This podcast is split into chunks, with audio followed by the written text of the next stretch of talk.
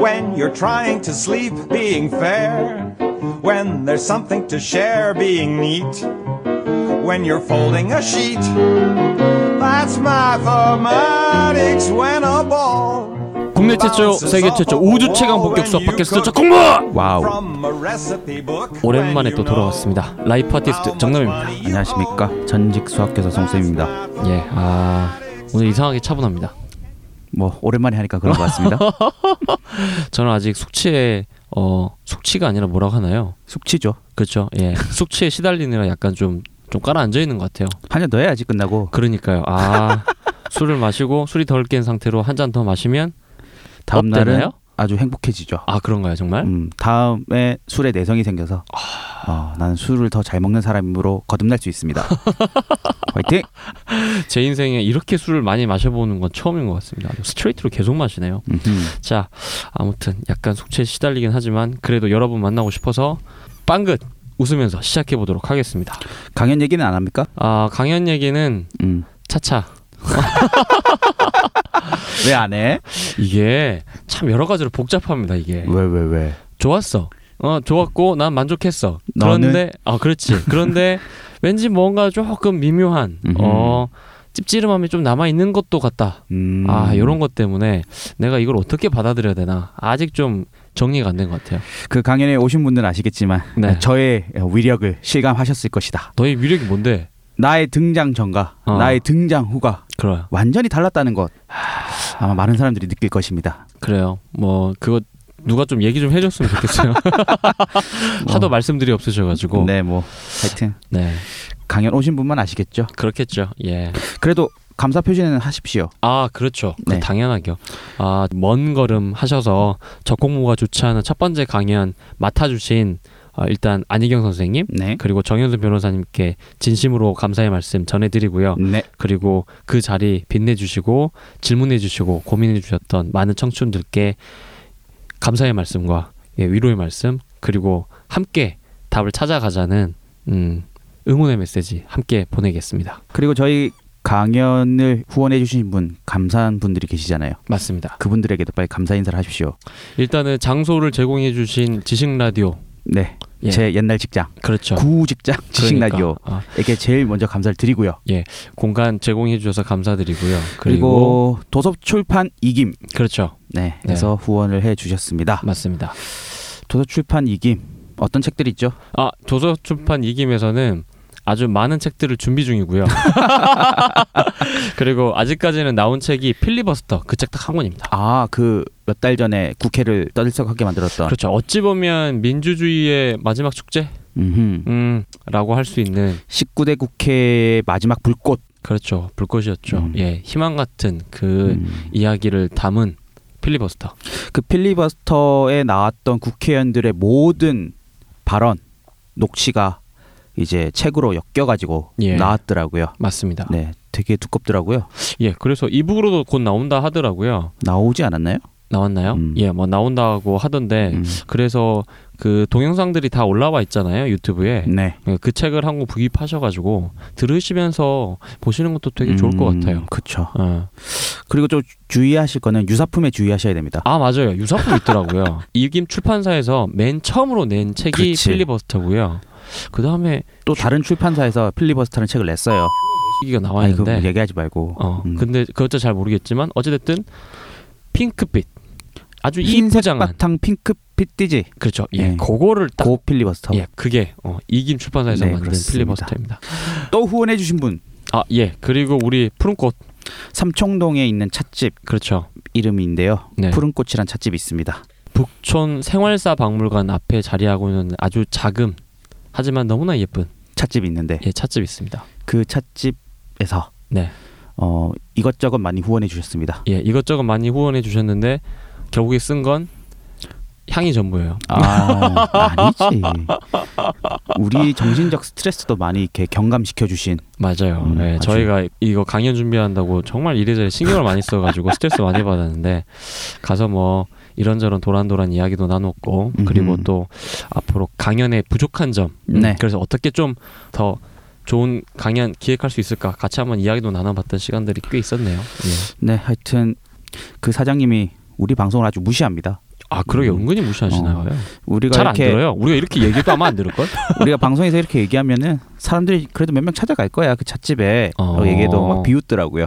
어 그래요? 네, 언제 비웃습니다. 허허허허 막 이러고 웃으면서 이런 여러분들 여러분들의 위력을 보여주십시오. 적콩무 듣고 왔다고 얘기해 주시면 제 이름 파시면 네. 서비스 팍팍 나올 겁니다. 예, 그건 확실합니다. 네. 예. 정담과 송쌤을 네. 파시면 서비스 팍팍. 하여튼 여러분들이 지금 듣고 계시는 적콩무가 푸른꽃 사장님에 의하여 무시당하고 있다. 아, 그러니까. 음. 일어서자. 우리 위력을 보여주자. 네, 뭐 농담이고요. 꼭 그래도 한번 삼청동 가시면은 푸른꽃이란 찻집에 들려 보시면 좋을 것 같아요. 경관이 아주 멋있거든요. 예. 그래서 어, 삼청동에서 제가 봤을 때 제일 경관이 좋을 것 같은데요. 그렇습니다. 네, 정말로. 네. 음, 그래서 가면 메뉴판이 없어요. 굉장히 다양한 종류의 차와 커피와 뭐 음. 각종 음료들을 즐기실 수 있으니까요. 네, 게다가 좋은 음악, 음흠. 좋은 불빛, 꽤 좋은 것들이 많이 모여 있는 장소입니다. 네 후회하지 않을 것입니다. 아, 그러니까 진짜 후회하진 네, 않아. 하여튼 서비스 많이 준다니까 그러니까. 뭐 주말에 커플끼리 놀러 가시면 꼭 들러보십시오. 예, 그래서 저희 파시면 좀 나은 서비스를 제공받으실 수 있을 거라 확신하겠습니다. 네, 후원해주신 모든 분들께 진심으로 감사드립니다. 예, 아 그리고 음. 저희 개인적으로 후원하고 아. 싶으시다는 분들 계셨는데 그렇습니다. 저희가 참 고민을 많이 했습니다. 어떻게 해야 될지 고민을 좀 하다가 결국에 개인 후원은 조금 거절하는 걸로. 어, 거절하는 걸로. 네, 어, 저희가 어, 후원을 해주셔도 음 딱히 뭔가 어, 어떻게 보답해야 그렇지. 될 방법이 없다. 어, 보답해드릴 음. 방법이 없네. 아, 음. 그래서 저희가 다음 강연에 혹은 다다음 강연을 만약에 하게 되면 네, 예, 그때는 좀 저희가 더 잘 갖추어진 채로 음흠. 그렇게 마음을 보내주신 분들께도 잘 보답할 수 있는 방법도 고민 한번 해보겠습니다. 그렇죠. 음, 그렇게 다음엔 그렇게 해봅시다. 그래요. 음. 그렇게 하시죠. 강연 아. 얘기까지 하시죠. 그래요. 아유, 내가 아직 마상을 입어가지고 정리가 안 돼요. 정리가. 그다음 뭐 메일 소개해 음흠. 주십시오. PSY님께서 메일 보내주셨습니다. 방송 감사드립니다. 청취 소감이라고나 할까요? 안녕하세요. 감사히 듣고 있는 애청자입니다. 평소엔 애 키우면서 가끔 프리로 일하는 라이프 아티스트. 아, 라이프 파티스 왜 이렇게 많아? 아, 어떡해. 집안일 하거나 이동하면서 듣는데 팟캐스트 중에 이렇게 되감기 해가며 들은 적은 처음인 것 같아요. 오. 두 분 서로 밟고 무시하는 개그 너무 좋아요. 뭐야 이거. 우리가 서로 밟구나. 자, 네. 사실 전 수학 시간은 재미있었는데 문제 풀이를 소홀히 하는 바람에 수포자가 된 사람입니다. 음. 근데 방송 들으니 다시 한번 문제집을 기웃거리고 싶어지네요. 하지만 두 분이 잘 설명해줘서 그렇지 실제로 또 수학을 시작한다면 문제풀이 소홀로 또 망하겠죠. 흐흐. 자 이제부터 좀 질문인 것 같은데 그리고 무한급수 지난주 방송이었죠. 그렇죠. 더하기만 한다고 다 커지는 건 아니다. 음. 뭔가 열심히만 해서는 성공하거나 행복할 수 없다는 세상의 진리와 통하네요. 네. 오. 아, 수학을 통해서 이때 인생의 진리를 찾아내셨네요. 야 이게 이렇게 또 풀이가 되네. 나 진짜. 그래서 파란 지붕의 그네 양과 이 사실을 알려드리고 싶어요. 이렇게 말씀을 하셨고요. 맨날 마음을 모아서 열심히 하라고만 하니 암튼 수학이 이래서 정말 더더더더더더더더 좋아집니다. 더 세 개밖에 없는데 뭐, 뭘? 야 좀 그거 그냥 넘어가지 좀. 아 참. 아 참 방송 듣고 생각한 건데 고대 한국에선 수학이 없었나요? 얼마 전에 최초의 고대 구구단이 발견됐다는 뉴스를 들었는데 기사를 읽어봐도 뭔 소리인지 모르겠더라군요. 그게 구구단이 맞긴 한 건지 나중에 그 얘기도 해주심 감사드리겠습니다. 그리고 음. 두 분 요새 많이 힘들어 하시는 것 같은데 기운 내세요. 도움 되시는 일이 있음 도와드리고 싶네요. 사실 방송 작가라고 커밍아웃 하셨습니다. 방송 작가 하시는 분이시군요. 그래요. 끝으로 나중에 우리 딸 소피 제르맹 같은 애로 자라도록 두 분이 기운 모아 빌어주세요. 수학 절대 못하게 할게요. 흠, 근데 제가 금수저가 아니라 안 되려나요?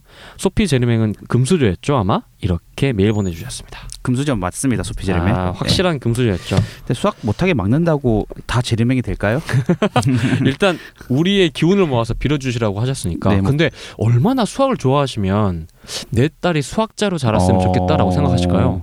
그러니까 소피 제르맹 같다는 게 음흠, 굳이 수학자라는 게 아니라 음흠. 뭔가 자신이 이렇게 열정을 불태울 수 있는 거를 어. 찾고 열심히 살아가는 그런 사람이었으면 좋겠다. 라는 의미가 아닐까요? 그래. 음. 그래. 꿈보다 해몽인가? 그래. 아무튼 오늘 이상한 꿈보다 해몽이 많은데 그나저나 중간에 저희가 언제 한번 대본을 부탁드리는 건 어떨까요? 아, 감성 작가분에게. 작가분이시라니까. 네. 그러니까 우리가 감히 언제 또 그런 거 한번 받아보겠니? 어느 방송 하시는지 궁금하네요. 아니 지금 프리랜서시니까 아- 쉬고 계시는 거 아닐까요? 쉬고 계시는 건가? 음, 네. 가끔 프리로 일하는 라이프 아티스트니까. 그럼 대표작이 무엇인지 아, 알려주십시오. 무한도전 아니에요? 어, 갑자기 시끄러워지는데? 무한도전에서 수학을 소재로 방송을 만든다. 저를 끼워 주십시오. 제가 좋은 아이디어가 있습니다.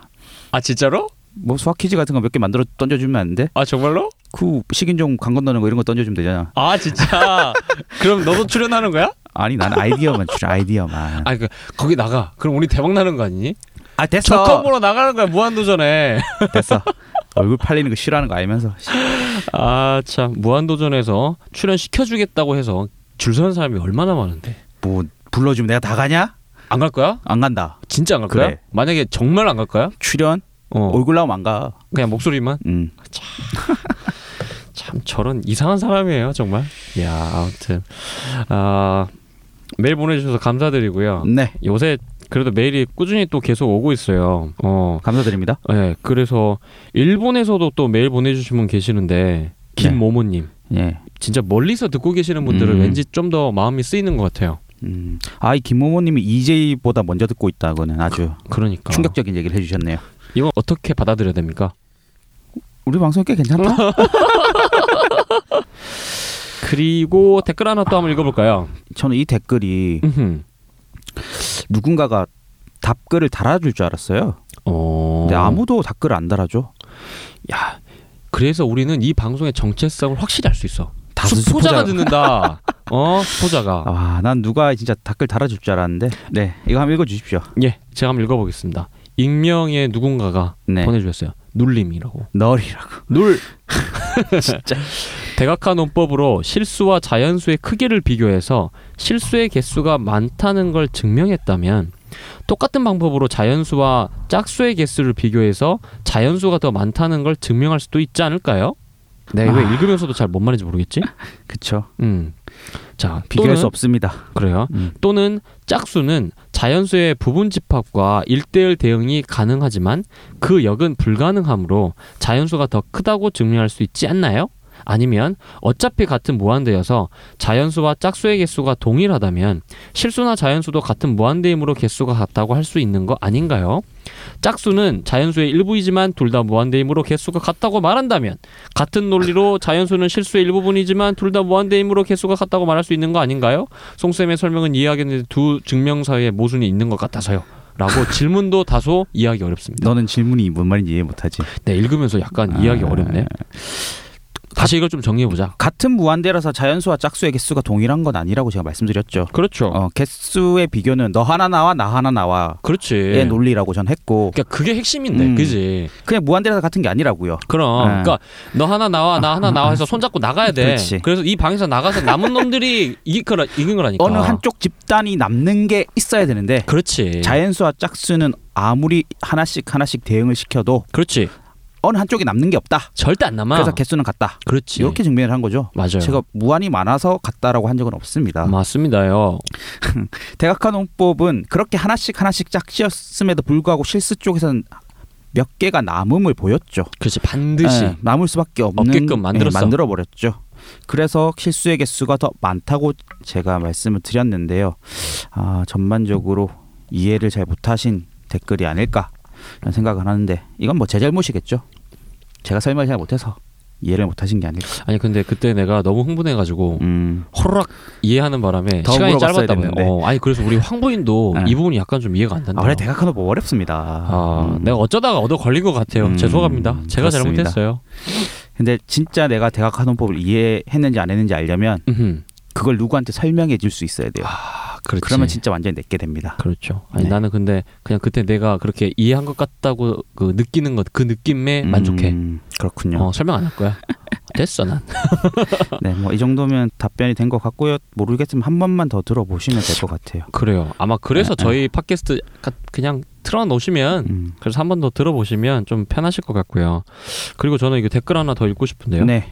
꽃병님의 댓글도 좀 읽어드리겠습니다. 음. 안녕하세요. 방송 잘 듣고 있는 30대입니다. 문득 궁금한 점이 생겼는데요. 대개 문제집의 집합편을 보면 자연수인 집합 N, 정수인 집합 G, Z, 유리수의 집합 Q 해서 벤다이어그램으로 표시해가지고 N보다 큰 동그라미로 Z를 그리고 그리고 Z보다 더 크게 Q를 그려서 표시하는 걸 봤는데요. 칸토편 들으면서 어차피 자연수, 정수, 유리수의 집합은 무한집합으로서 개수가 같은데 저렇게 벤다이어그램으로 표시해도 되나?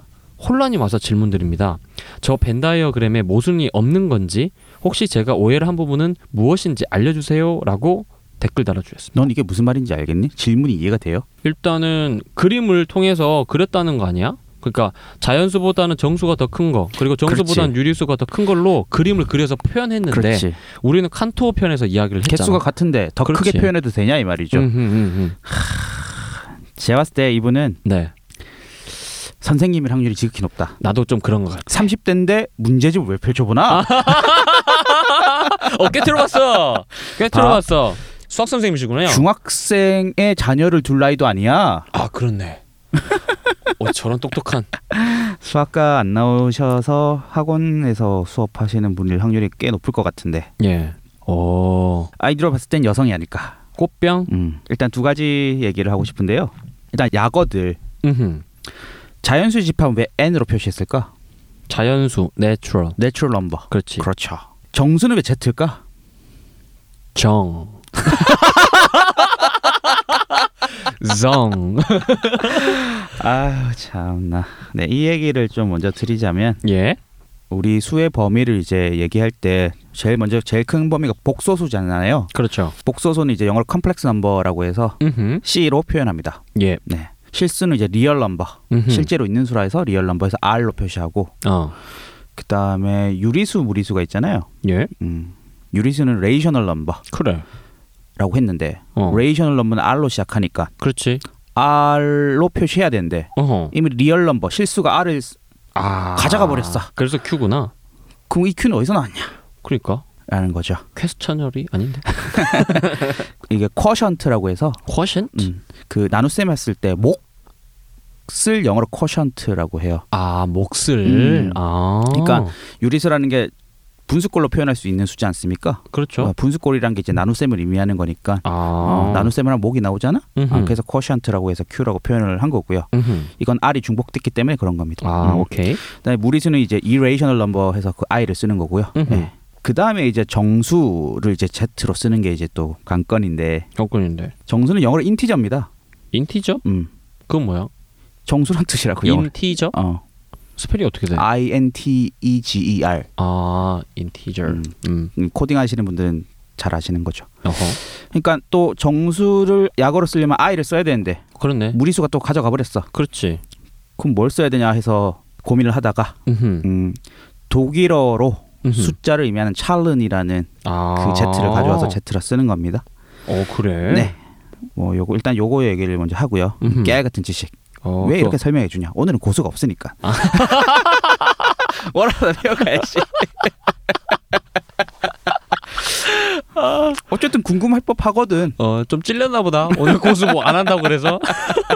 궁금할 법하잖아. 음. 아, 안 궁금했습니까 학교 다닐 때? 난 별로 안 궁금했어. 그랬군요. 음. 그럼요. 궁금한 이제 고등학생, 중학생이 있었다면 그렇게 이해하시면 될 것 음, 같고요. 근데 이 질문의 포인트는 그게 그거잖아. 아니죠. 네. 그렇지.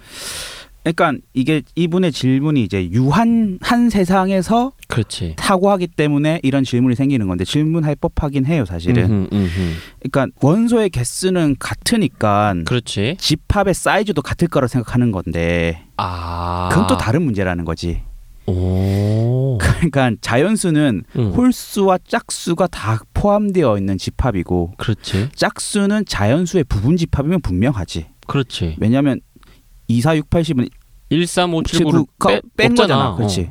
자연수 집합에서 홀수 집합을 뺀 게 그렇지. 짝수, 짝수 집합이니까 당연히 짝수는 자연수의 부분 집합이라서 자연수 안에 쏙 들어오게 그림을 그려야 되는 게 맞는데 음흠. 하지만 그 원소의 개수는 같다는 거야. 이게 무한 집합에서의 생각인 거예요. 아. 아. 그러니까 그 두 생각이 모순되는 생각이 아니고 무한에서는 무한의 세상에서는 이런 게 있을 수 있다는 거지. 그렇지. 예. 무한은 무한인데 그치. 근데 유한에서는 말이 안 돼. 음, 유한 집합에서는 원소의 개수가 같은데 어떻게? 얘가 얘 부분 집합일 수 있어? 말이 안 완전히- 되지. 그쵸. 그럴 순 없는데 음흠, 무한의 세상에서는 이런 일도 발생할 수 있다. 음흠. 음, 이게 또 칸토가 사실 정리를 했습니다. 그래요. 뭐 이 정도로 정리를 해보겠습니다.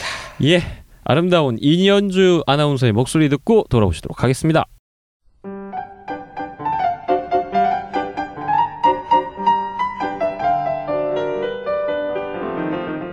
안녕하세요. 이현주입니다. 지금 여러분께서는 한국 최초, 세계 최초, 우주 최초 본격 수학 팟캐스트. 적분이 콩나물 샀는데 무슨 도움이 돼? 적콩물을 듣고 계십니다.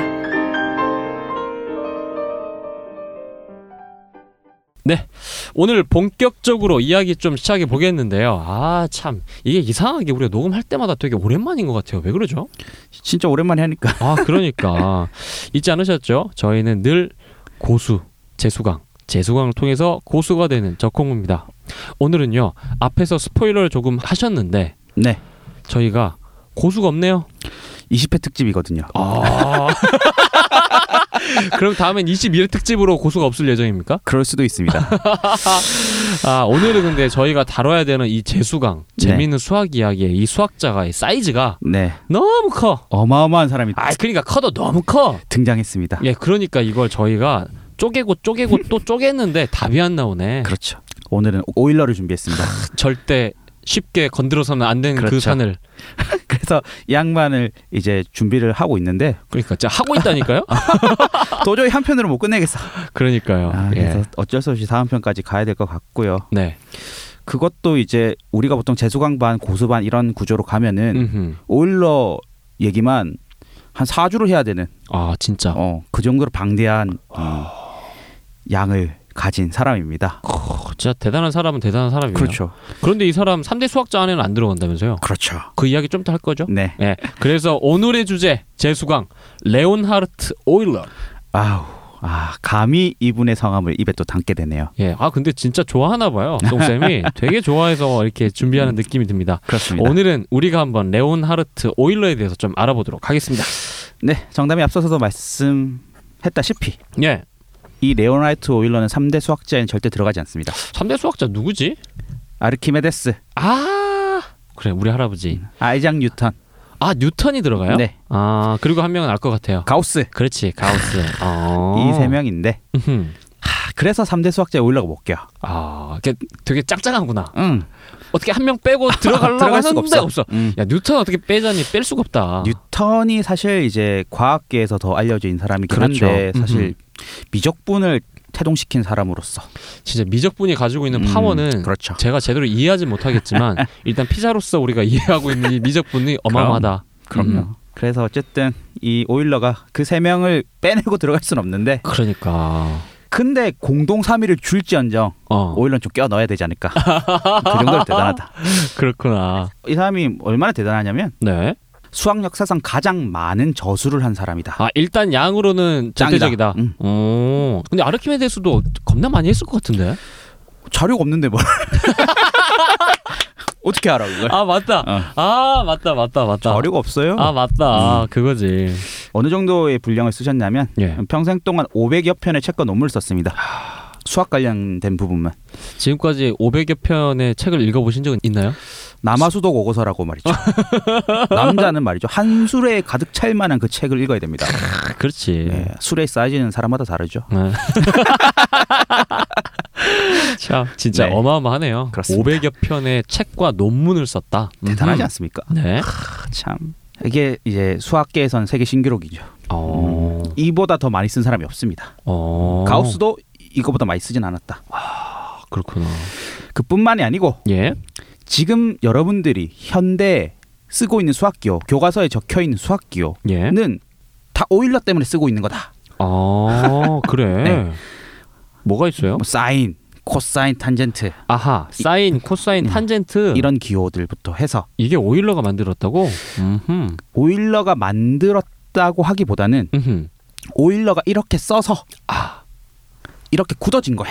어. 지금부터 제가 말씀드린 이것들은 네. 오일러가 개발한 것도 있고 먼저 음. 그렇지 않은 것도 있는데 있는데. 오일러가 그렇게 쓰니까 아 그냥 따라했어. 그 후세부터 이제 다 그렇게 쓰게 된 거야. 아, 근데- 자연스럽게. 근데 그게 그냥 단순히 뭐 먼저 했으니까가 아니라 그게 편리했을 거고. 그렇지. 음. 어 네. 꽤 괜찮았으니까 따라했을 것 같은데. 그리고 오일러는 엄청난 책과 논문을 썼잖아. 그, 렇지 그 사방팔방 그게 다 퍼지니까 아 그냥 야 그걸로 통일해. 아, 그래. 아, 자연스럽게 통일된 거야. 어. 그 카톡 쓰듯이 아 카톡 쓰듯이. 우리가 처음 쓸 때 뭐 메신저 골랐어? 아 그러니까. 라인 쓸까 카톡 쓸까 텔레그램 쓸까 고민 안 없었지, 했잖아. 없었지. 아, 있다 하더라도 그렇지.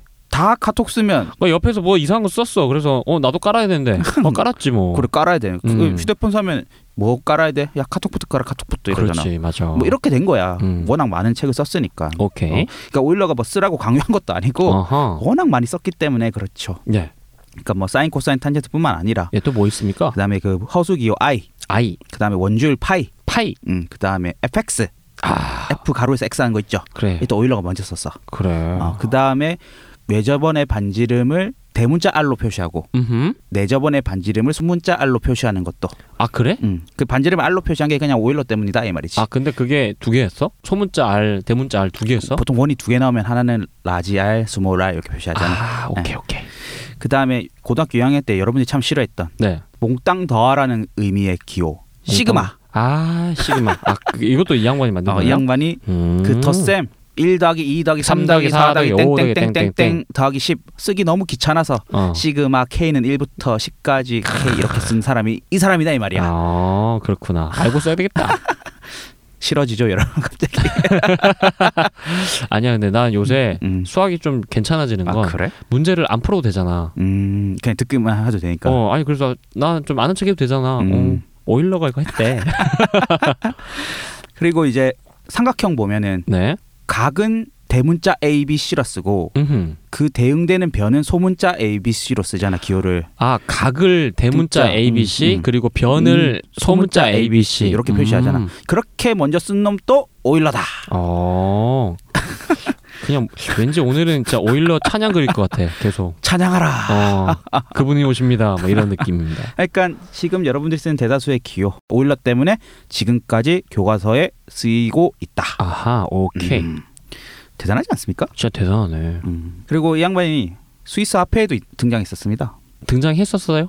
지금은 유로화를 써서 아 맞네. 없어졌지만, 예. 음 한때 음, 스위스 아, 화폐에 스- 등장하는 인물이었다. 스위스 프랑을 어허. 썼을 때 화폐에 등장했다. 이 화폐에 등장하는 게 쉽지가 않아요. 그러니까 요 어. 진짜 그렇잖아요. 그렇지. 음. 진짜 그 나라를 대표하는 인물이어야만 가능하죠. 뭐 정치, 문화, 예술 그렇죠. 그렇지. 통틀어서 음, 통틀어서 가장 큰 위대한 그렇죠. 업적을 남긴 음. 위인만 가능한 거죠. 그 다음에 또 이 사람이 얼마나 대단하냐. 네. 우리 방송 열심히 들어보신 분들은 아시겠지만 네. 프랑스에서 주최하는 그 뭐 이상한 퀴즈 그래, 같은 거 무슨 푸는 거잖아. 과학원, 어, 그래. 아, 프랑스 과학원에서 주최하는 대회. 딴딴딴딴딴딴 거기서 다들 막 대상 받으려고 막 아등바등 가잖아. 계속 떨어지고 그럼. 또 들이밀고 소- 또 소피 기억- 제르맹 생각나네요. 어, 기억나시죠? 그렇죠. 어, 소피 예. 제르맹 여자라는 이유로 막 떨어뜨리고 막. 그러니까 그 프랑스 과학원 최다 수상자가 바로 오일러다. 하하하하. 신기록.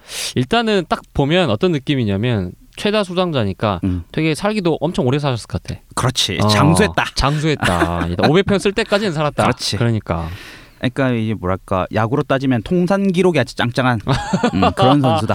그렇네. 음. 그리고 또 임팩트도 꽤 셌다. 쐈다? 음, 음. 진짜로. 음. 그래서 이 오일러가 프랑스 과학원 최다 수상자인데 12회 했습니다. 오, 12회, 2등은 8회. 8회. 음. 뭐 어, 또 차이가 나네. 네. 그 8회 수상하신 분은 좀 이따 나옵니다 또. 아 그래요? 네. 오케이. 이쯤 하면은 네네. 아니 이 정도로 대단한 놈이 그러니까. 3대 수학자가 안 되면 그러니까 가우스는 도대체 뭐야? 도대체 얘보다 더, 왜 뭐? 얼마나 더 뛰어난 거야? 이렇게 되는 거지. 최고 기록은 오일러가 많이 갖고 있는데 도대체 그러니까. 가우스는 뭐길래 아하. 왜냐면 우리가 아르키메데스 그래 그리스 사람 상징적으로 하나 넣어줘 그래, 조상님 같은 분이니까 그렇지. 뉴턴 음, 엄청 유명하잖아 그래 누나 다 그래 알잖아. 뉴턴 모르는 사람이 어딨어 러니까 그까지 인정했어 근데 아하. 솔직히 가우스랑 오일러는 잘 모르잖아 그렇지. 그래서 아니 나는 오일러는 좀 아쉬운 게 음, 학원 이름에 오일러는 없다. 가우스는 많아 가우스 겁내 많아. 어 한때 우리 웹툰에 가우스 전자상 뭐 어쩔줄도 있었어요. 아 가우스 전자도 있는 것 같은데 그래 가우스 전자 막 이런 거 있는데 음, 오일러는 없네. 그러네 이거 어떡하니? 살리에르 같은 애인가 아이, 가슴 아프다. 네. 그러니까 이 오일러의 화려한 수상을 들어보면 화려한 그러니까. 기록들을 들어보면 도대체 가우스는 뭐지? 그러니까 그거는 또 특집 때 한번 해야겠어. 예 언젠가 한번 나오겠죠. 네. 예, 기다리십시오. 음, 정당 가우스가 먼저 태어났을까 오일러가 먼저 태어났을까? 내가 써놨잖아요. 가우스가 오일러보다 70년 늦게 태어났다면서? 네 그렇습니다. 오일러가 한 세대 정도 앞선 사람입니다. 70년 늦게 생기면 한 세대가 아니지. 할아버지 뻘이 되나? 그렇죠. 음, 음. 그렇죠. 그렇게 생각 일단 하시면 될 것 같아요. 그래요. 네. 이제 어린 시절 한번 돌아가 보죠. 네, 1707년 4월 15일 날 음흠. 스위스 바젤에서 태어났습니다. 빰빰. 이 바젤은 어디서 여러분들이 들어보셨냐면 이제 베르누이 편에서 아마 들어보셨을 아, 겁니다. 네. 맞다. 베르누이. 바젤 대학 교수 자리를 두고 맞아, 맞아, 맞아, 맞아. 그 형제들이 바젤대학. 막 어, 맞아, 맞아, 치고 맞아. 싸웠다. 그 바젤 대학에 있는 그 흉상도 찾아봤었어. 음. 맞아, 맞아, 맞아. 네, 기억났다. 그렇게 생각하시면 될 것 같고요. 아, 바젤. 네. 아버지는 칼뱅파 목사였습니다. 칼뱅파. 칼뱅 뭐한 사람입니까? 칼뱅이 그거잖아요. 종교 개혁했던. 그렇죠. 음흠. 그리고 이 칼뱅이라는 사람이 되게 이제 금욕주의 그렇죠. 그리고 우리는 성경 그 본디 말씀으로 돌아가야 된다. 그렇지. 그러니까 그때 당시 굉장히 추잡스러웠던 그, 가톨릭이 로마 가톨릭이 아주 그렇죠. 음. 추잡한 짓을 많이 했죠. 아, 아, 아, 음. 맞습니다. 그래서 개신교의 프로테스탄티즘 뭐 음. 이런 것들을 진짜 그 최정점에 있는 뭐 뭐 그런 거죠. 만들어가는. 네. 음흠. 그래서 이 아버지가 칼뱅파 목사였기 때문에 예. 아주 독실한 삶을 사셨죠. 아하. 뭔가 방탕한 생활을 즐기시는 게 아니고. 그렇구나. 어. 근데 이 오일러가 여기에 영향을 많이 받았답니다. 음. 그러니까 딴짓 안 하고 수학만 열심히 공부한 거야. 그러니까 500편 썼구나. 그러니까. 아주 독실하고 교회 열심히 다니는 그런 착한 어린이였던 거지 어렸을 때는. 그러니까 옆으로 삐뚤어지도 않고. 그렇지. 그렇지. 여자도 좀 만나고 말이야. 어, 어? 술도 좀 먹고 말이야. 어? 도박도 좀 하고 이런 짓을 전혀 안 했다. 전혀 안 했다. 어, 아버지의 영향이 컸다 이건. 아. 칼뱅이라는 사람이 원래 그렇게 살았으니까. 그럼요. 음. 근데 이제 주목해야 될 점은 말이죠. 이 오일러 아빠의 친구가 음흠. 바로 그 유명한 요한 베르누이다. 아, 기억나시나요? 그 콩가루 집안 베르누이. 어. 자 이제 베르누이 편을 여러분들이 좀 참고를 하셔야 자, 되는데 진짜 오래되니까 겁나 헷갈려요. 요한 베르누이 그다음에 뭐 베르누이가 세 명이 세 있다고 명- 했습니다. 아, 그래서 유명한 애만 세 명. 그렇지. 그럼. 원래는 수학자만 총 여덟 명인데 그렇지, 그렇지, 그것도 그렇지. 3대에 걸쳐 여덟 명인데 아하. 그것도 업적이 또 뛰어난 사람만 세. 후세까지 이름이 남은 사람은 세 세 명이나 명. 있다. 맞아, 맞아. 누구 누구입니까? 요한 베르누이. 음. 아. 아 뭐였지? 다니엘 베르누이 여기 나와 있고 그렇지. 아, 모르겠다. 야곱 베르누이라고. 맞다, 야고. 음, 맞아, 맞아. 야곱과 요한이 형제고 다니엘은 요한의 아들이었다. 아들이었어, 음. 맞아. 그세 음. 명은 사이가 아주 안 좋았다. 그럼. 네, 그렇게 기억을 하시면 될 것 같아요. 어쨌든 오일러 아버지의 친구는 요한 베르누이. 그렇지. 와, 아빠 친구가 요한 베르누이면 이건 뭐야? 어떤 느낌이에요? 현대로 봐- 비교하면. 아빠 친구가 요한 베르누이야. 아, 약간 뭐 아빠 친구. 아빠 친구 아인슈타인 뭐 이런 느낌이죠. 내 아빠 친구 중에 그렇게 유명한 사람이 없었어. 나 잘 모르겠다. 어, 요즘 어떻게 비교해야 돼? 그러니까. 음, 아빠 친구가 세계적 석학이야. 그러니까 아빠 친구가 저 촘스키야? 촘스키. 와.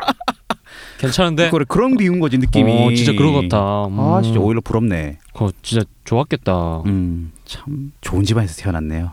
결국에 인맥인가요? 오일러는 뭐 어렸을 때부터 수학을 잘했을까요, 못했을까요? 잘했겠지. 네, 넘어가도록 하겠습니다. 예. 그래, 뭐 하나만 한 이야기를 하니? 전파 낭비입니다. 그래.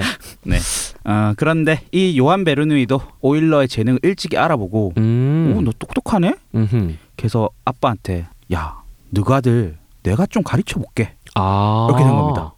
세계적 석학이 음흠. 그 꼬맹이를 아하. 내가 가르쳐 보겠다고 하니 아하. 아빠 아버지- 입장에서는 뭐 마다할 와이나 리가 없지 뭐. 그렇지. 어. 음흠.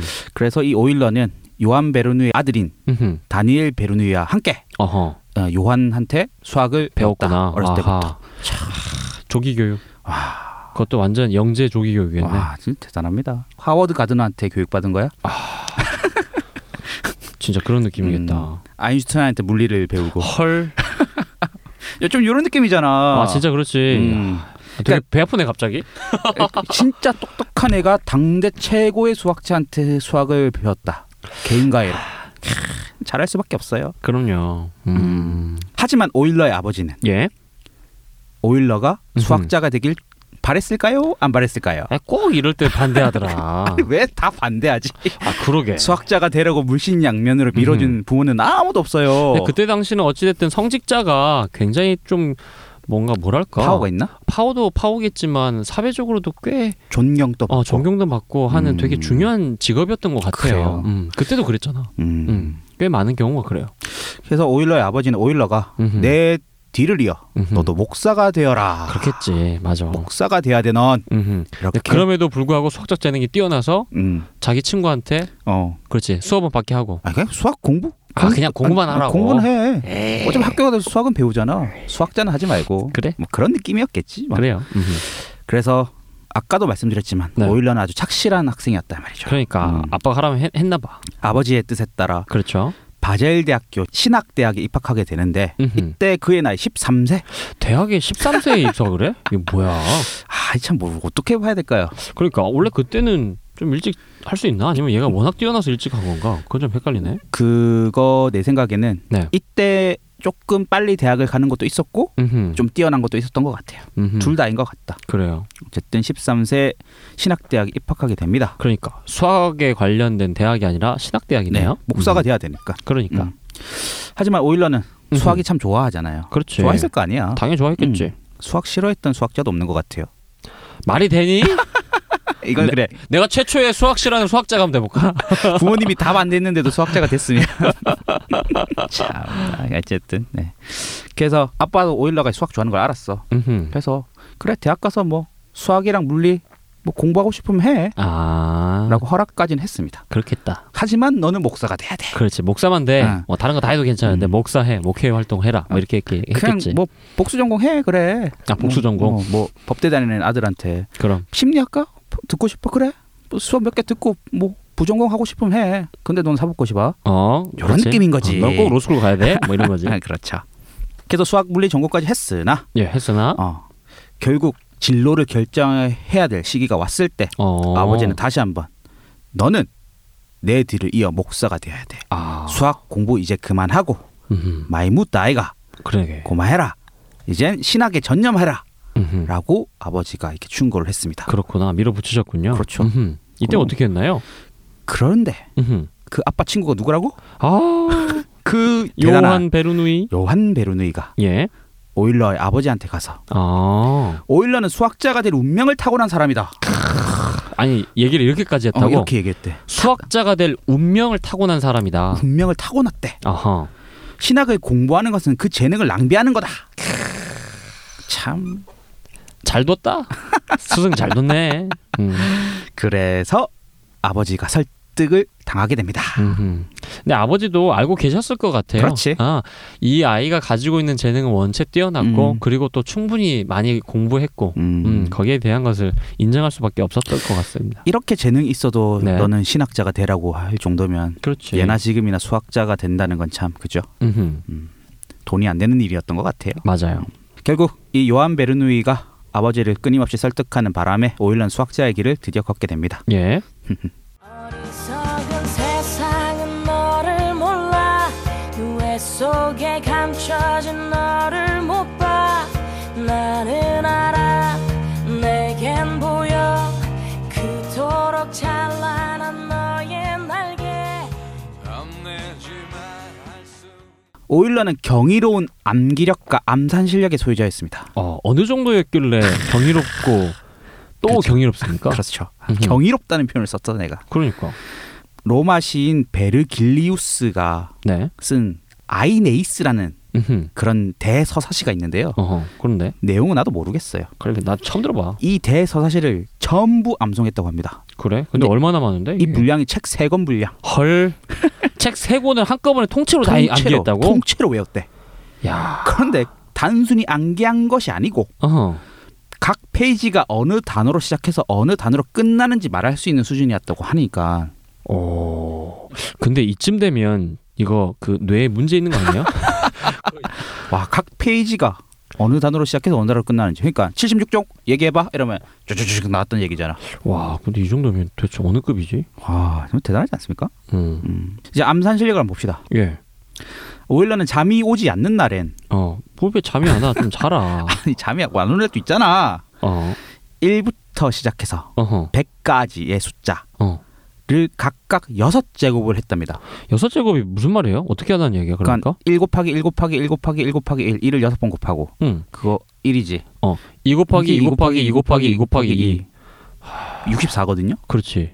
이 3을 삼- 여섯 번 곱하면 이제 미치기 시작합니다. 아, 나 모르겠다. 그게 27 곱하기 27이거든요. 어. 나도 그다음 몰라요. 어. 4를 여섯 번 곱하면 64 곱하기 64거든요. 어, 근데 그걸 다 했다고? 근데 이거를 4에서 끝난 게 아니고 어. 100까지 했대잖아. 아, 좀 이상한 것 같은데. 그걸 암산으로 했답니다. 야, 여러분, 암산이 어떻게 가능하지, 근데? 그러니까 봐봐. 99를 여섯 번 곱해 봐봐. 아, 그니까, 그, 아니, 99를 어떻게 암산으로 된다는 거야? 머릿속에 이렇게 그림을 그리나?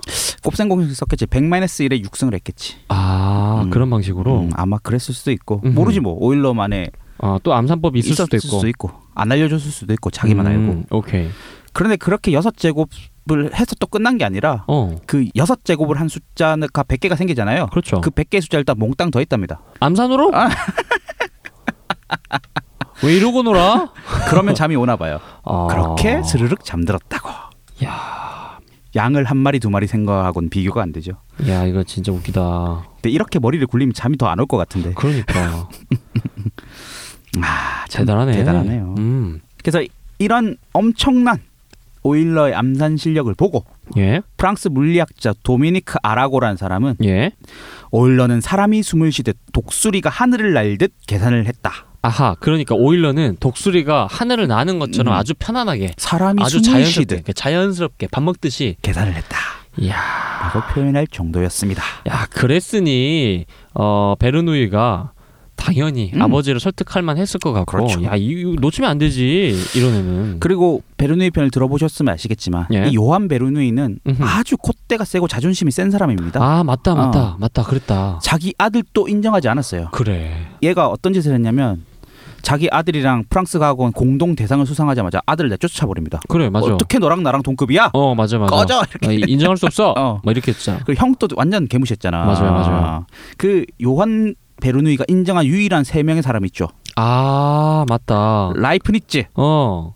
나, 그리고 오일러. 그래, 제자. 그렇지. 오일러. 이거 왜 오일러가 얼마나 대단했단 얘기야. 음. 오, 이 그렇게 콧대 볼 높은 수 있겠네. 사람한테 인정을 받을 정도였으니. 음. 네, 이 오일러 얘기를 하기 위해서는 그의 친구이자 요한 음흠. 베르누이 아들인 다니엘 베르누이 얘기를 안 할 수가 없어요. 그러니까 다니엘 베르누이도 참 괜찮은 수학자였고. 음. 그, 음흠. 이 다니엘 베르누이가 프랑스 과학원 수상자 2등 기록자입니다. 아, 2등 기록자예요? 야, 이 다니엘 베르누이가 8회 수상자입니다. 아, 야도 여덟 번이나 받았어요? 그러니까 이 친구가 도합 20번을 해먹은 거야. 진짜. 근데 아, 그 음. 괜찮구나. 걔 얘네들이 얼마나 쿵짝이 잘 맞았겠어. 아. 똘똘한 놈끼리 둘이 뭉쳐가지고 말이죠. 그러니까. 또 어렸을 때부터 같이 아빠한테 배웠잖아. 음. 음. 아, 진짜 이럴 수가 어, 있구나. 어렸을 때 동문수학한 애 둘이가 아. 일단 오일러보다는 다니엘 베르누이가 훨씬 더 이제 음흠. 인정을 먼저 받게 됐는데요. 네. 그 계기는 1724년에 예. 프랑스 과학원 대상을 받게 됩니다. 아하. 오케이. 다니엘이 네. 이 프랑스 과학원 대상을 받으면 음. 엄청 유명해집니다. 아, 그렇다면서 음, 엄청 그때 유명해져요. 음흠. 그리고 또 요한의 아들이래. 아. 또 플러스 알파가 있지 않겠습니까? 그렇겠네. 아. 엄청 유명해집니다. 예. 음. 그래서 이제 러시아 여왕의 초대를 받게 됩니다. 러시아가 약간 좀 유럽의 변방 같은 느낌이어서 그때 프랑스, 독일을 중심으로 한 어떤 수학, 과학 쪽에 이제 학문들이 꽃을 피울 때 음흠. 우리도 좀 그런 학문들 배워보자. 어, 음. 좀 아. 융성시켜보자. 그렇지. 라는 의미로 이제 음흠. 좀 그 똑똑한 수학자들을 마구마구 초빙했던 아. 시절이에요. 음. 그래서 러시아 여왕이 말이죠. 예. 다니엘 베르니 너 일로 와. 일로 와. 이렇게 된 거지. 예. 그래서 가게 됩니다. 음. 아하. 상트페테르부르크 상트 페테르부르크. 예, 이건 이런 또 어디에 지역이 있는 거야? 있나 봐요. 러시아 어허. 이때입니다. 그래. 아무래도 말이죠. 이 낯선 러시아생을 참 적적하지 않았겠습니까? 그래. 아, 음. 그래서 그때 오히려 불렀다 그랬잖아. 그렇지. 그, 그럼. 어 기억하네요. 아이, 당연히 기억하죠. 그래서 이제 다니엘은 내 친구 오일러야. 너도 여기서 와라 이랬는데 아하. 오일러도 급이 있지. 뭐 그냥 그래. 놀러 갈 수 있어. 아, 그럼. 어, 교수 자리 한 자리는 줘야 될 거 아니야. 아, 이게 친구인데 그래. 나는 당연하지. 거기서 교수고 음흠. 오일러 아무것도 아니면 아니잖아. 어. 근데 참 자리가 안 나요. 어, 자리가 안 났어요? 음, 자리가 안 나서 막 고민하고 있는데 어허. 마침 음흠. 의대 교수 자리가 빈 거야. 예, 왜 하필이면 또 의대야, 갑자기? 그러니까. 수학도 아니고. 의대 교수 자리가 비었잖아. 어허. 보통 정답 생각해봐. 내가 수학을 공부했고 그렇지. 네가 다른 대학교 교수인데 어허. 의대 자리가 비었다고 어. 나한테 연락하겠어? 아니, 그냥 이건 전혀 상관없는 그렇지. 거니까. 어, 이거는 뭐 그냥 조용히- 아무, 아무것도 그렇지. 아닌 거잖아. 아무것도 아닌 거지. 그런데 이 똑똑한 놈들은 생각하는 게 달라요. 그, 뭐야. 오일러한테 편지를 씁니다. 다니엘이 어허. 왜 이런 편지를 썼는지 모르겠는데 음흠. 친구야 의대 교수 자리가 비었다. 어. 의대 공부해서 와라. 에이 염. 이게 말이나 되냐고 지금. 아니 근데 아까 우린 이야기했잖아요. 정말 경이로운 암기력과 암산 실력의 소유자였다고. 아, 그냥 딱 그냥 쓱 보면 외워지는 거 아니야? 그러니까 음. 다니엘도 알았던 거야. 내 친구 야, 똑똑하거든. 어, 얘 그냥 좀만 하다 보면 될 거야. 그래서 음. 야 그냥 해서 와. 같이 놀자. 참. 같이 아니. 교수하면서 놀자. 뭐 이렇게 된 거예요. 걔 난 이렇게 생각한 다니엘도 웃기고 예. 또 그래서 오일러가 그렇게 해요. 아 그래요? 이 천재들의 생각은 알 수가 없습니다. 진짜 클래스가 다르네. 네, 예. 근데 이 오일러가 네. 음, 마침 또 그때가 어떤 때였냐면 예. 바젤 대학 물리학과 교수에 지원했다가 음흠. 떨어지고 말았던 상황이었죠. 아 그래. 음. 아니 근데 어찌됐든 오일러도 뭔가 나름 시련이 좀 있네요. 수학과 물리를 같이 공부했잖아. 음, 음. 그래서 그랬나 아, 이 보구나. 의대 공부도 하는데 무슨 수 물리는? 뭐. 아무튼 그래서 이제 떨어져서 낙담하고 있었던 차에 이 편지 받고 이제 공부 또 그렇지. 시작했나 보네. 그러니까 제가 이 타이밍에서 하고 싶은 얘기는 뭐냐면 음흠. 정치자 여러분들 네. 오일러 더 떨어집니다. 이 여섯 제곱을 하는 애도 떨어져. 여섯 조금만 하는 게 아니라 여섯 조금보다 다 더했다면 그러니까. 백까지 이렇게 뛰어난 애도 탈락의 고배를 맛봤습니다. 힘을 내십시오. 그럼요. 어. 음. 이 뭐라고 해야 되나 인사 뭐 뭔가 되고 말고 하는 거는 그렇지. 실력하고는 그러니까. 그래요. 물론 실력도 음. 필요하겠습니다만 그것만 좌우되는 건 아닌 것 같아요. 요즘 뭐 취업도 잘 안 되고 공무원 시험 경쟁률도 높아서 맞아요. 부지기수로 많이 떨어지시는데 음. 그- 진짜 그게 너무 괴로울 것 같아요. 음, 내가 넣었는데 음. 맨날 불합격 통지서만 계속 받았을 때 그 좌절감이랄까. 그럼요. 아우 하지만 이 대단한 오일러도 떨어진 적이 있다. 그래요. 힘을 음. 내십시오. 왠지 힘이 나지 않습니까? 그러니까 얘도 떨어졌는데. 네. 네, 그래서 다니엘의 편지를 받은 오일러는 예. 그때부터 의대 공부를 시작하기 시작합니다. 아하. 뭐야 얘 진짜. 아 참. 그래서 또 갔겠지? 의대 공부해서. 생리학 공부를 하고 어허. 의대 수업도 청강도 하고 아 청강도 했어. 어, 이렇게 오케이. 공부하기 3년 동안 어. 한 다음에 1727년 어허. 다니엘의 추천으로 상트페테르부르크 의대 조교수로 오게 됩니다. 3년 만에. 네. 미친 거지 진짜. 그 진짜 와. 의대를 공부를 형 아직 늙지 않았어. 한 3년 만에 네, 봐. 할까? 나 오일러 오일러 돼? 어 너도 맨날 그랬잖아. 술만 취하면. 나 기억력 엄청 좋아. 아, 오일러 급은 절대 아닙니다. 예. 아, 진짜 미친 것 같습니다. 와 대박이다. 음, 네. 그래서 이제 오일러는 다니엘 집에 함께 머물면서 예. 둘이 공동 연구도 하고 막 그렇게 지내요. 음흠. 신나고 행복하게 지냅니다. 1733년 예. 오일러가 러시아에 온 지 6년이 지났네요. 네. 다니엘은 고향인 바젤 대학 수학 교수로 돌아가게 됩니다. 아 맞다. 그 중간에 한번 돌아갔었지. 네. 음. 그래서 다니엘이 아빠랑 같이 살다가 쫓겨나잖아. 그러니까 맞아 맞아 맞아 그랬지. 이 바젤 대학 교수 되는 게 참 쉽지 않은 것 같아. 네. 그러게 음. 그 지역에 정말 명분은 명분이었나 봅니다. 너무 똘똘한 애들이 순간 많이 태어났어. 어 진짜 그런 해가 있나 봐. 음. 어쨌든 다니엘이 바젤로 돌아가자 예. 다니엘 자리가 공석이 났지 않았습니까? 아하. 아, 이제 오일러가 차지하게 됩니다. 의대 교수 이제 그만해야지. 그러니까 난 진짜 수학하고 싶었거든. 그렇지. 네. 그렇지. 수학과 교수가 되고 예. 그리고 수학과 학과장까지 맡게 됩니다. 겁나 빨리 고속이네요. 네. 이때 그의 나이가 26살. 26살? 네. 야, 근데 13살에 대학 갔으니 그러니 뭐, 뭐. 음. 13년 지났네. 그렇습니다. 음흠, 오케이. 이제 지가 시- 하고 싶은 수학 이제 공부도 할 수 있게끔 네. 토대가 마련됐습니다. 오케이. 이제 장가를 가야 되죠. 취업하고 나서 그럼 뭐 또 자리 잡히면 자리가 잡혀야지 장가를 가지. 꼭- 그렇군요. 음, 오일러는 그래서 러시아에서 스위스 출신 화가의 딸 카타리나랑 결혼을 하게 됩니다. 아하, 오케이. 음. 그리고 그녀 사이에 음. 13명의 자녀를 낳게 되죠. 13명? 13명. 하지만 8명은 어렸을 때 다 죽게 되고 아이쿠야. 어, 어린이 될 때까지 살아남은 아이는 5명밖에 없었다. 아. 옛날에는 많이 죽었잖아, 애들이. 그렇지. 아기들이. 맞아, 예. 맞아, 맞아. 그래서 아니, 막 백일 잔치하고 그랬잖아. 어쨌든 그렇게 자리를 잡은 이 오일러는 이제 조금씩 이제 본격적으로 수학 연구를 하기 시작했을 것 같긴 한데. 그럼요. 예. 그러니까 의대 교수 이상하게. 할 때는 수학 맞아. 공부를 했을게. 아, 못했지. 그거 못했지, 뭘. 맞아. 음. 이제 본격적으로 이제 수학의 역사가 시작되네요. 그렇습니다. 음흠. 근데 이 오일러는 참 성향 자체가 네. 온화하고 아. 그렇게 딱히 모나지 않은 음흠. 그렇죠. 그런 성격의 스타일이었대요. 그러니까 보통 이 정도로 대단한 수학자를 떠올리면은 약간 성격이 괴팍할 수도 있겠다는 생각이 들지 않습니까? 그렇죠. 괴팍하고 뭔가 뭔가 그 광기라고 해야 되나 음. 이런 것들이 또 스물스물 나오잖아. 어. 그리고 약간 사회성이 결여되고 그럼 혼자 서재에 처박혀가지고 나오지 않고 아니 그래 우리 지금까지 소개했던 애들 보세요. 좀 어, 뭔가 그런 느낌이잖아. 한 가락씩 했어 하지만 성격들이. 오일러는 그런 성격이 전혀 아니었습니다. 참, 이런 거 보면 좀 종교를 가져야 되나? 아니 그러니까 논문을 많이 쓴 것 같아. 네. 오일러는 그 어떤 환경에서도 수학 연구를 할 수 있는 성격의 소유자였거든요. 어, 어느 정도였습니까? 일례를 들자면 네.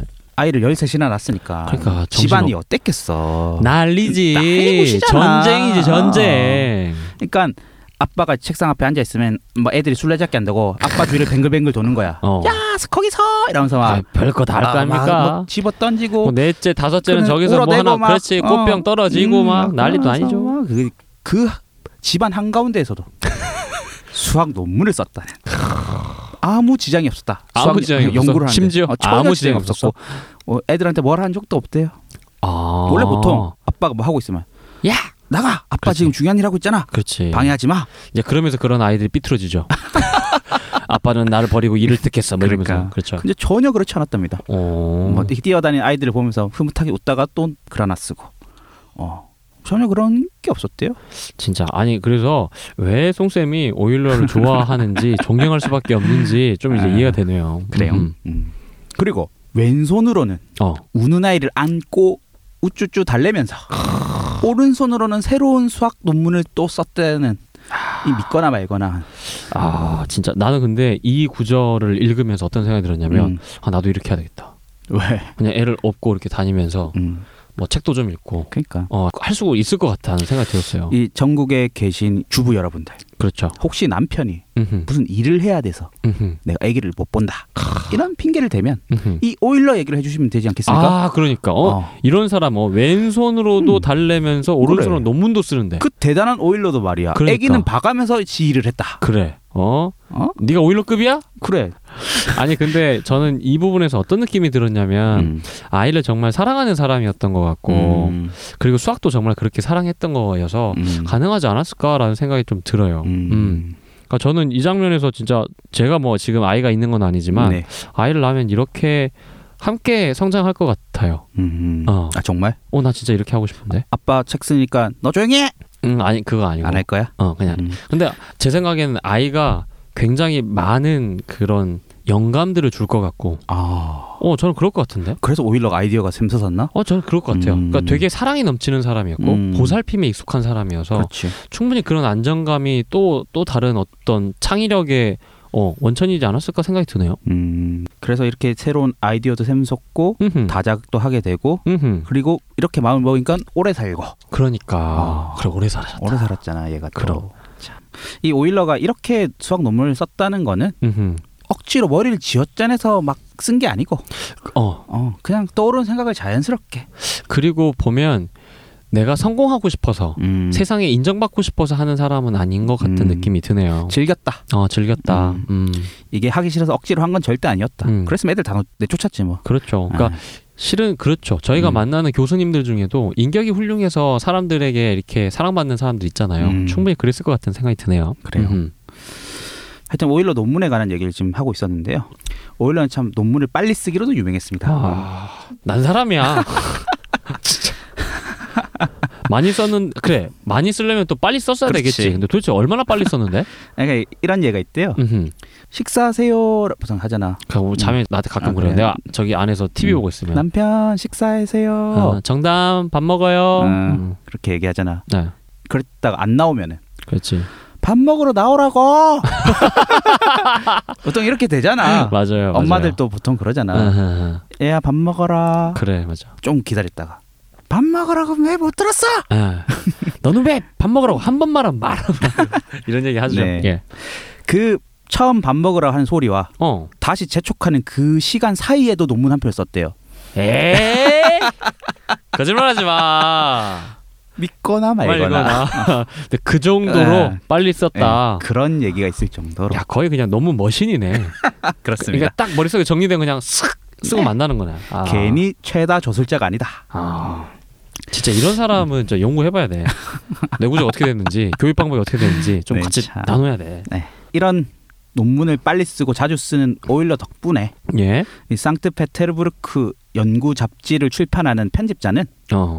전혀 불량 걱정을 하지 않았답니다. 아 진짜 이렇게 맨날 써주는데 그냥 감사하지. 그리고 쌍트테 페프르크 아무튼 상트 페테르부르크 그래 상트 페테 르부르크 르부르크 야 여기는 그냥 진짜 오히려 잘 만난 거죠. 그럼 음 원래 보통 이제 교수들 쫓아다니면서 아, 그러니까. 교수님 이번 예, 회에 나갈 논문이 없습니다. 음흠.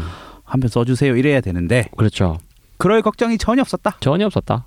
어느 정도였냐면 네 오일러는 자기가 이전에 쓴 논문이 출판되기 조- 전에 예. 새로운 논문을 써서 음흠. 원고 더미처럼 쌓아버렸답니다. 그냥 출판하기도 전에 아. 계속 써서 그냥 음. 쌓아놨다. 인쇄 음흠. 속도보다 자기가 논문 새로 쓰는 속도가 더 빨라. 대박이다 진짜.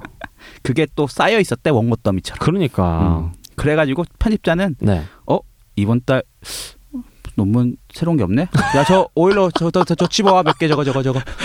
이름 이른바 오일러 더미 아, 어. 오일러 더미. 오일러 더미. 어. 야, 저 거기서 하나 갖고 와. 아, 아, 빵꾸 났다. 막 어. 이런 거네. 그냥 한 부대기 갖고 와 저거 아하, 없다가 오케이. 이런 일이 비일비재했답니다. 어, 그런 이유 때문에 네. 실제로 오일러가 논문을 쓴 순서와 예. 출판이 된 순서가 다른 경우가 허다했대요. 아. 왜냐면 제일 먼저 쓴 건 밑에 깔려 있을 거 아니야. 그렇네. 그래서 위에 거 아, 뭐 하다가 최근에 쓴 게 위에 있을 거 아니야. 참 웃기다 진짜. 아 참, 그 정도였다고 하니까 아, 미친 거 아니야 진짜? 자, 열정적이다. 아 뭐 이렇게 썼을까? 머신이다 머신 진짜. 이쯤 되면 뭔가 기록들이 있을 것 같은데요. 예. 도대체 얼마나 많이 썼는지. 오일러가 쓴 논문의 분량은 네. 평균적으로 1년에 800페이지 정도. 800 페이지 네. 1년에 1년에 800페이지 정도의 논문을 썼답니다. 와 그것도 평균. 평균. 음, 야, 근데 500편이면 도대체 몇? 800페이지. 어이구야. 네. 아무튼 이 오일러가 남긴 논문이 오죽 많았으면 예. 오일러가 죽고 나서 네. 매회 매 권마다 음흠. 오일러의 논문을 한 편씩 실었는데도 어. 불구하고 음흠. 그 오일러 논문을 다 싣는 데까지 50년이 걸렸대요. 50년? 네. 너랑 나랑 같이 사는 기- 세월 세월을 다 합쳐도 이제 겨우 와 대박입니다. 진짜 어, 예. 그렇네.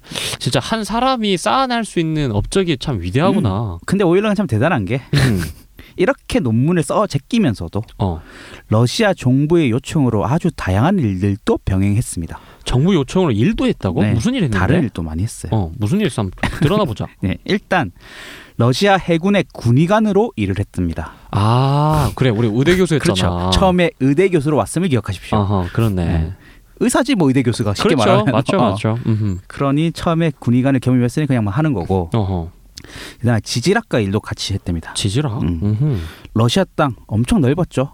그렇지. 그, 그 러시아 사람 또 우리 땅이 얼마나 넓은지 몇 아. 제곱미터인지 를 몰라요. 아 그래 그거 재달라고? 그때 당시 몰랐지 사실. 어허. 그래서 오일러한테 어허. 러시아 영토의 크기를 재주세요.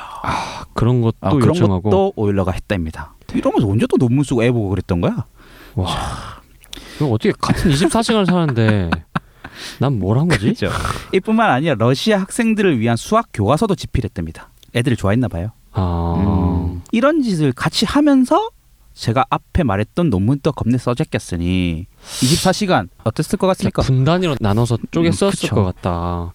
근데 진짜 한 그 10대, 20대 초반까지 초중반까지 어떤 학문의 정점을 한번 찍었을 것 같고 음. 그 이미 그때 세상의 이치나 어느 정도 음. 자기가 원하는 분야에서는 딱 정리가 끝난 사람 같아. 음. 그러니까 그 뒤에 작업들은 지금 거의 펴내는 수준이잖아. 음. 다 정리가 되고.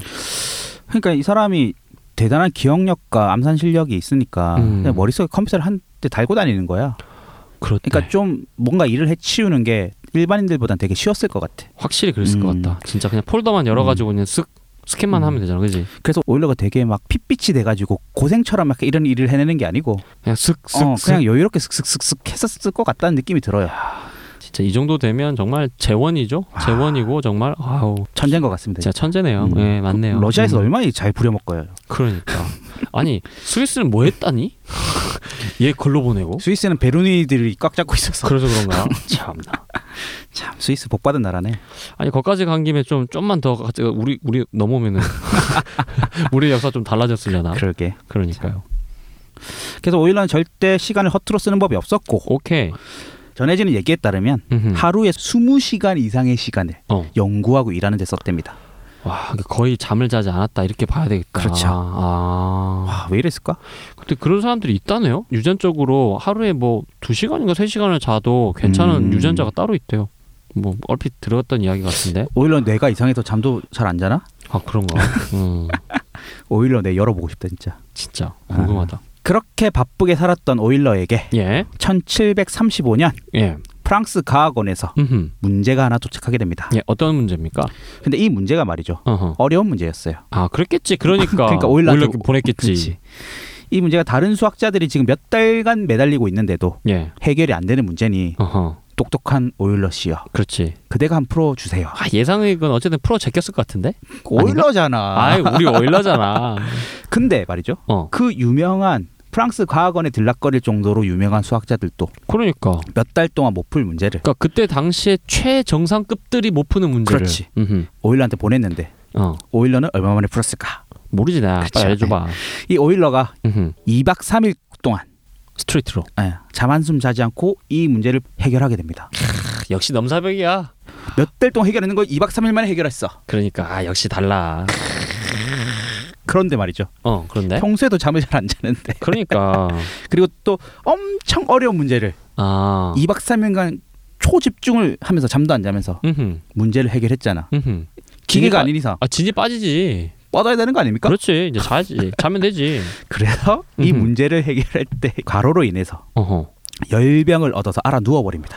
아, 2박 3일 동안 문제를 푸는데 너무나 진기를 빨려서 네. 헤이, 그렇지. 병에 걸려요.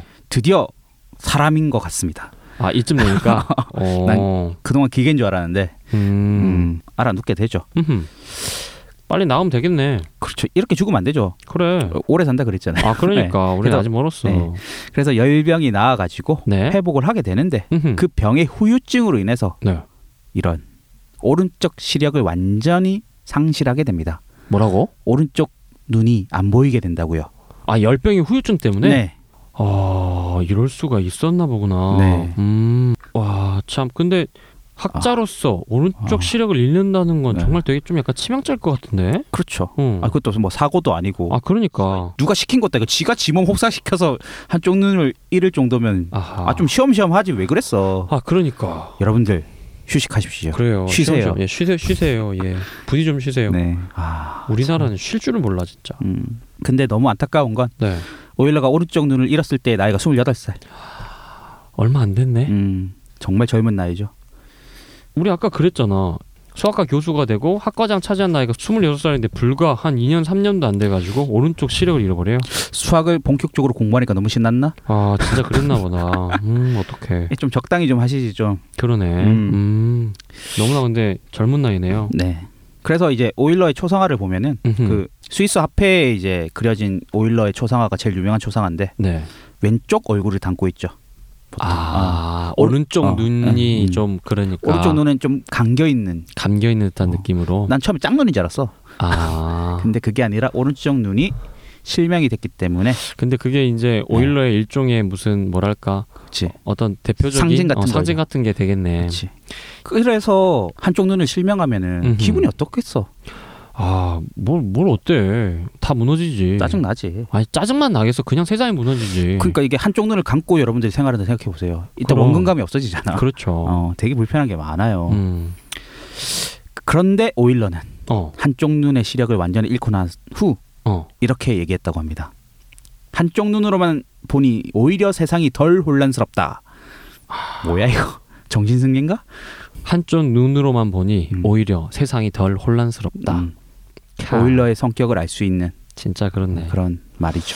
뭐랄까, 진짜 되게 좀 자연의 순리대로 흘러가려고 했던 사람의 흔적이 좀 보여줘요. 음. 그러니까 물론 2박 3일 동안 잠 한숨 자지 않고 일을 하다가 열병에 걸려서 눈을 잃었던 건 분명히 현명하지 못한 선택이었고 어리석은 일이었으면 틀림없지만 근데 그럼에도 불구하고 딱 그렇게 일어나 버린 어떤 자신의 실수 음, 자신의 그 상황에 대해서 진짜 이렇게 받아들일 수 있다고 하는 거 보니까 그것도 28의 나이에 그렇죠. 야 처자식도 있고 막 이런데 음, 그러니까요 네. 28살밖에 안 됐는데 음흠. 한쪽 눈을 잃었으니 그러니까 저는 이쯤 되니까 오히려 야 이게 약간 위인 만들려고 약간 각색된 거 아니야?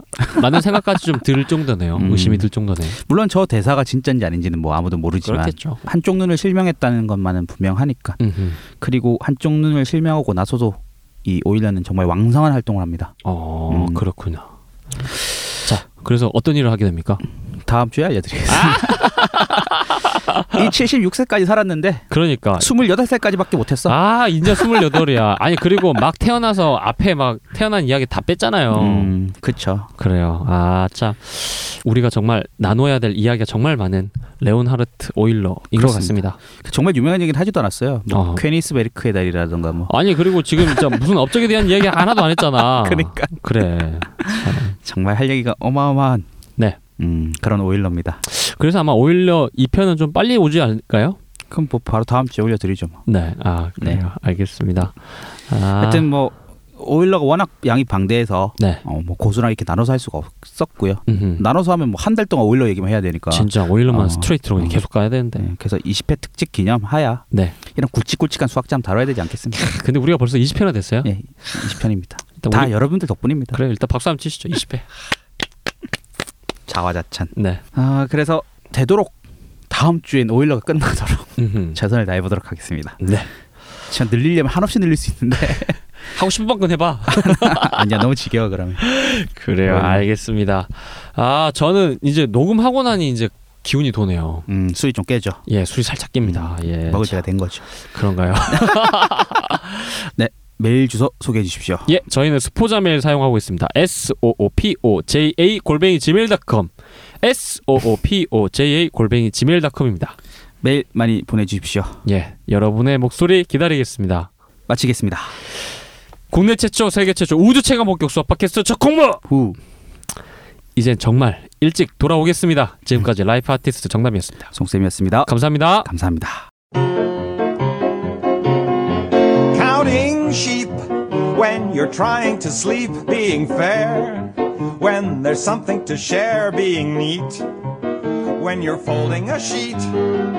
That's my mathematics when a ball bounces off a